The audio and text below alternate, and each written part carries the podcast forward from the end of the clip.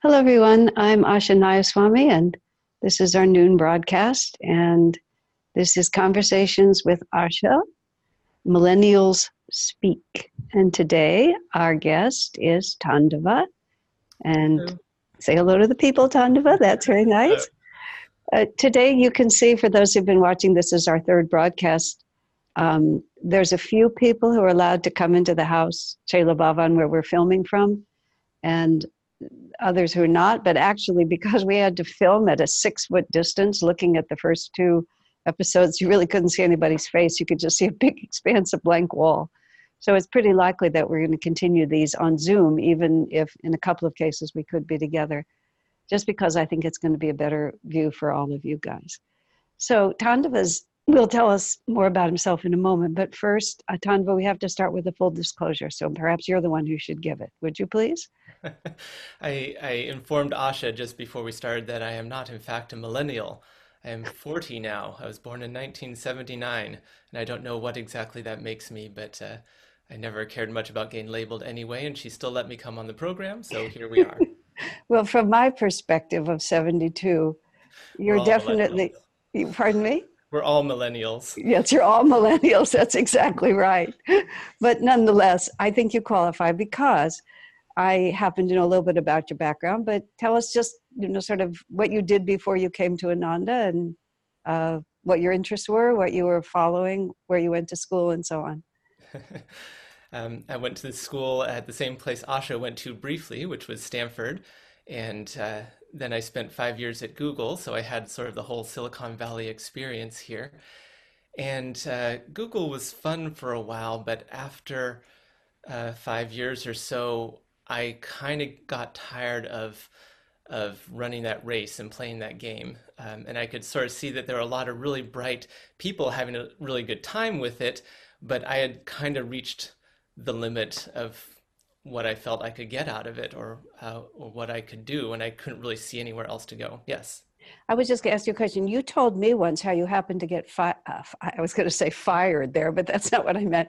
How you happened to get hired there. So t- t- tell me how you happened to get hired there. Do you remember? You were told me about a blog that you had or something like that. Oh well, I, I, worked. I worked on the Blogger product.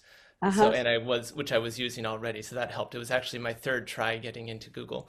Um, you made three tries getting in. I mean, yeah, that was when it eventually did it.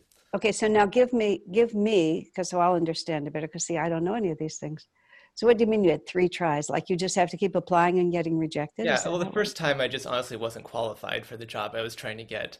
The second time I was actually temping, and so uh, I was in there for a while, but it was just a random job, literally filing papers in the legal department. And then I was out again, and eventually they bought Blogger. I was using Blogger. I could make a good case, and uh, they hired me for that one, and it was I fun. Got it. I got it. So then go back to so you're saying that a lot of people were having fun doing it, but you weren't having fun doing it. Is that how you put it? When you decided it was enough for you? Yeah, it's you know it's it was a fun, exciting adventure. You know, I have a bunch of very bright, very energetic people doing a lot of really neat stuff. Um, Blogger, in particular, really struck me as a world changing thing. Suddenly, we had anybody in the world who could have an online presence, and this was brand new at the time. And we had a guy in Baghdad blogging about the bombs falling outside of his house. And wow. these are the kind of things that just that kind of access to other people's experience was so new to the world and the internet and it was really exciting to be a part of it. Uh-huh.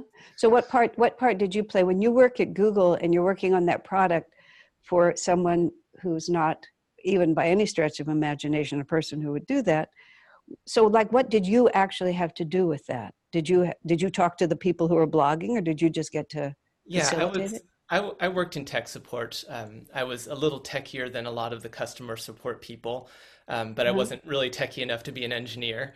Uh, mm-hmm. So I got to be sort of the connecting link between the users and the product, which I liked because I've always enjoyed teaching things and explaining things and helping people. Um, and you know, I was almost a computer science major in college, and I dropped it because I didn't want to just be playing with the computer all day. I needed to involve be involved with people as well, and so this was kind of that balance for me of getting to do something techy, but also helping people actually use it to do actual things that are important to them. Oh, that's that's very good. What uh, you had a double major in college? What was your second major? What else oh, did you do? I no, I had this weird um, conglomerate interdisciplinary major called symbolic systems. Wait, and, pause. Called yeah, symbolic systems. Symbolic systems, which doesn't mean anything because what it means is everybody gets to make their own mix of computer science, philosophy, linguistics, psychology, and music. So no, uh, no, just no. So there's a lot of people who wanted to combine all those things. That there's an actual something called that, or was it your own? No, no, no, that's an actual thing. There's still a department there called symbolic systems. Symbolic systems. Yep. Okay, I just I'll just leave it. This is why this is but why I, we're talking together. Because what I decided is what that major really means is I could put on my resume and spin it any way I wanted for any job I applied to. and add to the add it the name Stanford, and you had it. You were yeah, you were really, yeah. You know, I dropped out of Stanford after one year. I actually literally flunked out.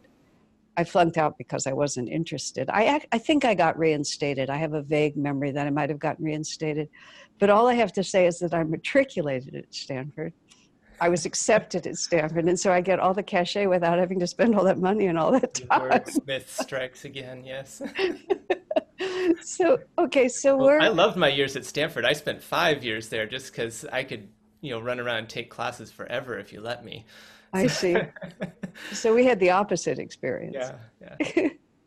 so um, you, I also remember you're telling me that you used to do a lot of dancing of a certain yeah. kind when you were at Stanford. Tell me about that. Yeah, yeah. For ten or twelve years, that was my uh, main social activity, uh, not to mention exercise. I did a lot of uh, social ballroom dancing. So the classic ballroom dances that everybody would recognize, waltz, etc., but not competitively or anything like that. Just mm-hmm. for fun, socially. And music. And music. I almost had a music minor. I realized after I graduated, I was one class away. Could I have see. done it. So you could have. Yeah. So what what do you do for music? What's your what's your interest in music? Are you a composer, singer? I mean, I know some of what you do, but I don't know everything you do. I, um, I I mostly an instrumentalist. I uh-huh. sing uh-huh. somewhat. I've never identified with it as much. I've never felt like it's been as strong for me. But I love playing instruments and just learning different ones and figuring out how they all work. Uh-huh. Um, I've composed a little bit, uh, not a ton but every once in a while uh, I have, not for a while. I started off doing folk music, so I did a lot of Irish fiddle tunes and things like that. Um, nowadays, uh, for the last 10 years, obviously, I've been playing a lot of Swami Kriyananda's music and accompanying singers for that. So that's been mm-hmm. my main thing, though I've also started getting into classical guitar just recently since I got a new nylon string guitar. So I that's see. been fun. But I, I get. Uh, I, I like to sort of run off on little tangents and learn a bit about this for a while and enjoy it and learn about a bit about this. I've uh, for the last six years or so, I've done music for the school play, mm-hmm. which has actually been a lot of fun in that respect because it's a different theme every year, and mm-hmm. uh, they can just say, okay, we need music for uh, this year. It was Queen Esther from the Old Testament, so let's let's find a bunch of Jewish music, maybe some Persian sounding music, and you know I get to go off and find some and learn some and and do something new for a while and then play with it.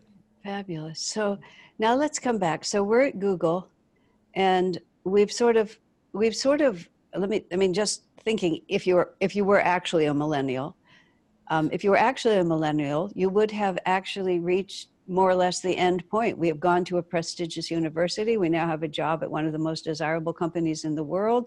We're on the cutting edge of technology but then you stopped. So what happened? Yeah, it's. Hmm. And I was by no means at the top of Google either. I was, you know, relatively low on the totem pole, just to right. be clear. Okay, so we're so we're um, at the um, bottom of Google, yeah. but we're, but we're um, in the door. And you know, something that happens a lot at places like that um, is that people would might work at Google for a long time, but might be in a given job for a year and then go uh-huh. on to something else within the company or a different department or whatever it is. And partly because I came in so specifically for Blogger, which I was really committed to at the time, I didn't do that. And I had five years kind of doing the same thing. Not exactly, and the, the role expanded somewhat, but I wasn't really moving around doing different things. And by the time I started getting burned out on that, which is why I think a lot of people do switch around to the different jobs, I couldn't really see anything else I wanted to do at that same level. Excuse me. Like I said, Blogger really grabbed me. It felt really important, it felt really interesting, and I couldn't work up the same enthusiasm about, say, Google Calendar. you know, um, and you know there there are probably a variety of ways I could have gone. I could have gone on to manage the team of people like me. Um, uh-huh. Um, that was actually an offer on the table, but kind of everything that I looked at, I just had this feeling of, why? Yeah. Right. You know, what am I really going to enjoy that anymore? Is that going to you know why was really the the thing. And i couldn't see any reason to do anything more than anything else. Um, were you were you already interested in the spiritual path or did it come at the same time? Not very specifically. I mean for a long time it was there in my consciousness sort of but never as something i, I could really grab onto. Right. What um, changed? and, uh, well, it was after I left Google, actually. So I leaving see. Google was actually a little bit like stepping off a cliff. And I will say that my, my family was very supportive, but a lot of people sort of went, What? what yeah. are you doing? Um, but I didn't know what I was going to do. Uh-huh. Uh, and I just said, Okay, I can't work here anymore. I don't know what I can do, but I'm just going to take some time off and and clear my head and see what happens. Um, now, at that time, I had actually seen Swami Kriyananda already, um, mm-hmm. and this maybe half a year before. I don't think I knew what to do with that experience. I had a very strong, very powerful experience the first time I saw Swami Kriyananda. But I'm going to stop you. What do you mean? I had a very strong experience the first time I saw Swami Kriyananda. Like, what does that mean? Yeah. So uh, he was giving a talk in Palo Alto when he was passing through to or from an India trip, probably. And my mom just said, Come here, see him. My mom always said it was her duty as a mother to get her kids in front of a saint at least once in, in her life. So, and she did. And, and so I just went. And I remember one of the strong impressions I had was wow, if I can be anything remotely like this when I am 80 years old, whatever I will have done to get there will have been worth it. Well, that's a beautiful way to put it. You know that that's not dissimilar to what I thought. He has what I want, and, and yeah, but that's the same thing. I want to be like this man. Very good. So go and, on. And mm-hmm. I spent a lot of it grinning and crying and not knowing what was going on inside of me. I went up through the blessing line. Everybody lined up to go see Swami and get blessed. Excuse me. You know, it's fun, Tandava, because I undoubtedly was in the room. I didn't yes, meet you were there next to Swami, and you introduced this is Trish, and this is her son. Um, oh, I did. And oh yep. uh-huh. and then I stood off on the side of the room watching the rest of the line go through and just standing there crying, really. And the the end of the line came. I got back in the line and I went through again. huh. um, just and I didn't really know what was going on. There was something going on that my heart was feeling and my my mind did not know how to process it. Mm. Um, but it was the catalyst. And and for the longest time, I would always tell the story that I went and heard Swami Kriyananda, and it was great. And I came to Ananda, and everything, uh, the rest is history. You know, it was a year and a half actually before I came in the church again, mm. because I think, you know, I have this Gemini nature. It's all in my head, and this wasn't on board yet. It didn't know how to process any of what happened. Uh-huh. Um, so, so now back to so that happened a little before I left Google, and then I left Google, and I didn't know what I was going to do. But the first thing I knew I was going to do was go on a meditation retreat, which was a vipassana meditation retreat. Because for five years, a friend at Google had been telling me you have to go do one of these vipassana retreats. right. Um, and it's interesting, just speaking of the same friend, one Christmas, he gave everyone in our team a spiritual book for uh-huh. Christmas. Uh-huh. And most people he gave sort of contemporary popular Buddhist books like Thich Nhat Hanh, Pema Chodron, those type of people. And he gave me the autobiography of a yogi. Was that the first time you got it? No, no, Your it wasn't mom? the first time. My mom had given it to me also, and I wasn't ready to read it when I was a teenager. But he uh-huh. just gave it to me. I don't know why. I didn't read it that time either. uh, but and uh, you know, it wasn't his path, but somehow I don't know. Maybe he just tuned in that that was the one to give me. You know, it's so amazing when you look back. When one looks back, and you see how the threads were just sitting there. Your mother gave it to you as a teenager. Your mother took you to Swami Kriyananda, but you had to wait Okay, so now we're a Gemini and it's all in our brain, but we don't know what to do with it. But I knew I should meditate and and I had already seen Swami. I already knew about Ananda, but this guy had been telling me go do a Vipassana retreat forever, so I just did. Uh-huh. but it turned out like that was kind of right for me.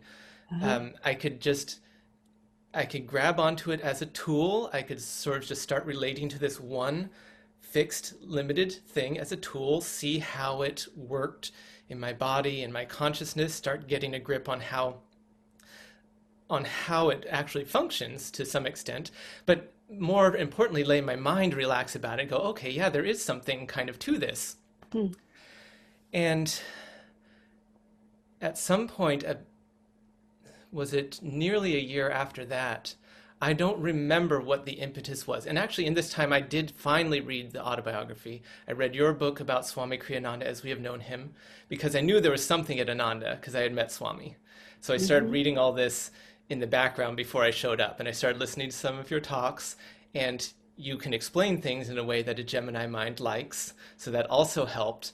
And the mm-hmm. fact that I was doing some meditation, even if it wasn't from this path, helped because it's working on me on a level that I am not actually processing in my no, mind. I'm going to I'm going to stop for just a second because I'm I'm immensely curious about this.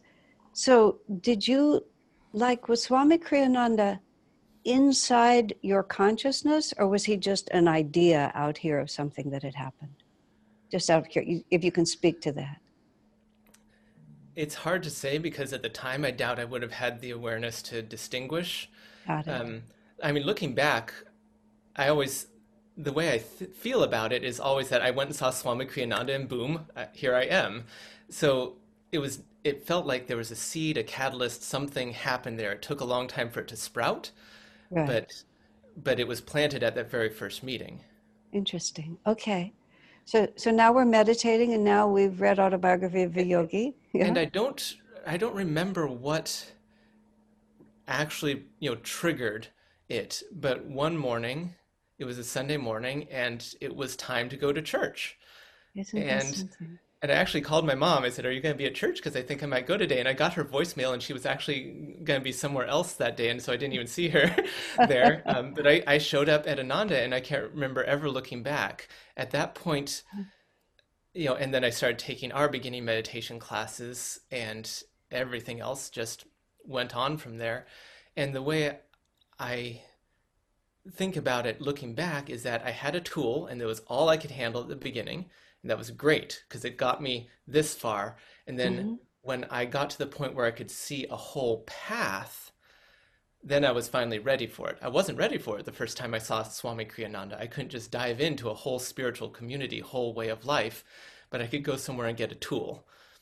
And that and tool was was vipassana meditation. Vipassana meditation. Because vipassana because I'm not as informed as you are, Vipassana is like a technique of meditation, and you go to these retreats and you practice it, but there's not a guru and there's not a a whole community of people or yeah it's different and you can find group meditations to go to every once in a while but it's nothing like this kind of a just really integrated complete community. Got it um, and you can just take it and go off and do it yourself forever and and mm-hmm. fine i see um, i see that is a that is a bit i mean self realization, and especially Ananda, it's a way of life. Meditation is just one of the things that we do, but it, it is a way of life. I really see the distinction, and I can see how a person could feel more comfortable uh, knowing that you get to keep a lot of what you get to keep a lot of yourself to yourself, and you just have to bring this into your world rather than stepping into another world. Would that be a way to say Yeah, and I didn't process it that way at the time, but looking back, that's how it played out. Right. Um, and this is nothing against Vipassana because you can go right, very exactly. far and deep into it, but at the level I was, I just took it as a thing, but I could relate to that and it could start working on me. And then I felt later on that, you know, I had a tool when I was ready for a tool. And then when I finally came back to Ananda, I felt, oh, I had a tool. Now I have a home. Now I, I have, have everything.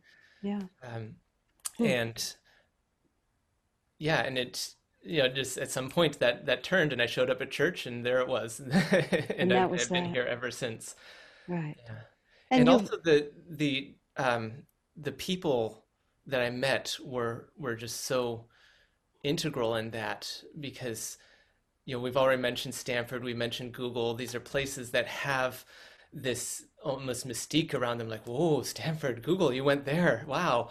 Um, and it's fun to be around a lot of people who are smarter than me and like wow they're really good at what they do and i love it but there weren't a lot of people that I wanted to be like ah. In more ways than just being smart. And ditto with being a musician. I've been a musician since I was 14. I've been part of the folk music community, um, just known a lot of musicians, and there are a lot of people that I would love to play music like them, but I wouldn't necessarily want to otherwise be like them. Mm. And suddenly, when I came to Ananda and I started meeting more people, I started going, wow, I would actually really like to be like that person and that mm. person and that person. How did we get so many of these people here in one place? This is amazing. Uh-huh. Um, so, so that was very dramatic for me, also, just in those early days. It started know, with Swami that first time, but it expanded to everybody else. You know, it's very interesting that you say that because since I was part of Ananda since 1971, since really early, and in the beginning it was. Um, mm, Mm, mm, there was just a lot going on. It wasn't it wasn't as clearly defined. The self definition, Swami always knew what we were doing, but the self definition of everybody else took time to evolve because we were all he was bringing us all up from the mud, so to speak.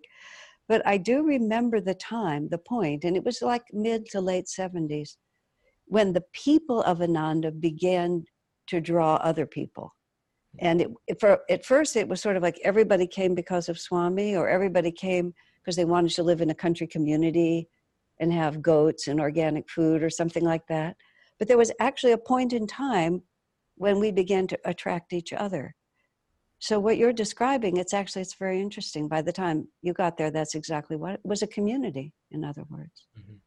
yeah were you looking for a community no um so I guess the other thread that weaves through all this was your question about was I on the spiritual path and when and everything. Right.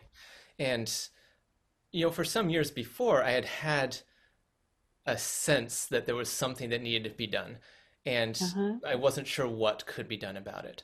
I took mm. a class in Buddhism in college, and it was all memorizing the different sects and the dates and and the differences in the philosophy it's like there's no actual helpful buddhism here in this at all that's why i dropped it that's why i only lasted one year at stanford go on i think that was, the, that was the only religion class i took the philosophy classes weren't any better um, uh-huh.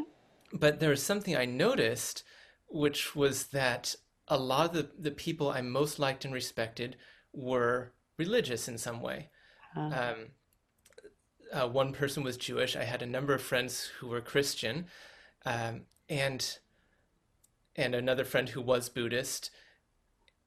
And I, I, would notice, and this sort of bugged me, that because they're different religions, but I could feel that there was some connection between the fact that they were all spiritual, mm. and and it really bugged me because then it's like, how do I choose a religion if it if they all seem to work?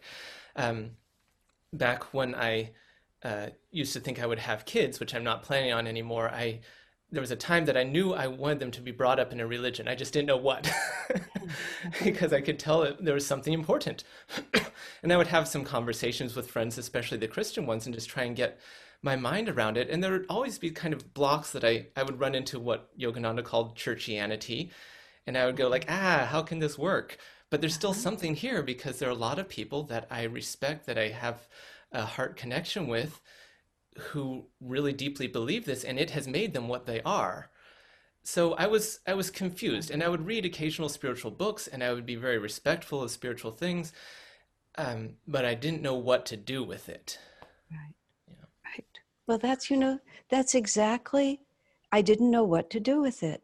That that would that would have described me at you know I, I, got i got i found swami a little bit younger but that was it. I i knew there was something and then i sort of began to understand that it was spiritual but i didn't know what to do with it and I, I think that's part of why when you meet the people of ananda or swami himself which is what i met but the people of ananda somehow these people have figured out what to do with it it just sounds so mundane but that's huge isn't it yeah yeah. yeah, for a long time, I, w- I would read books and usually just sort of like popular, spiritual, not religious kind of books.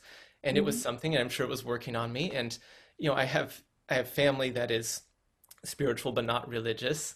So I, I grew up kind of being okay with people talking about karma and, and reincarnation and whatever, but not really doing stuff with it. And so there's all this stuff kind of working at a at a lower level in my consciousness, but there it's this undercurrent that was going on for a number of years, and you know it's just I guess what what I was ready for at any given time, and then I was ready to see Swami, and I was ready for the next thing and the next thing, and finally it got, you know, it built up its exit velocity and uh, took off.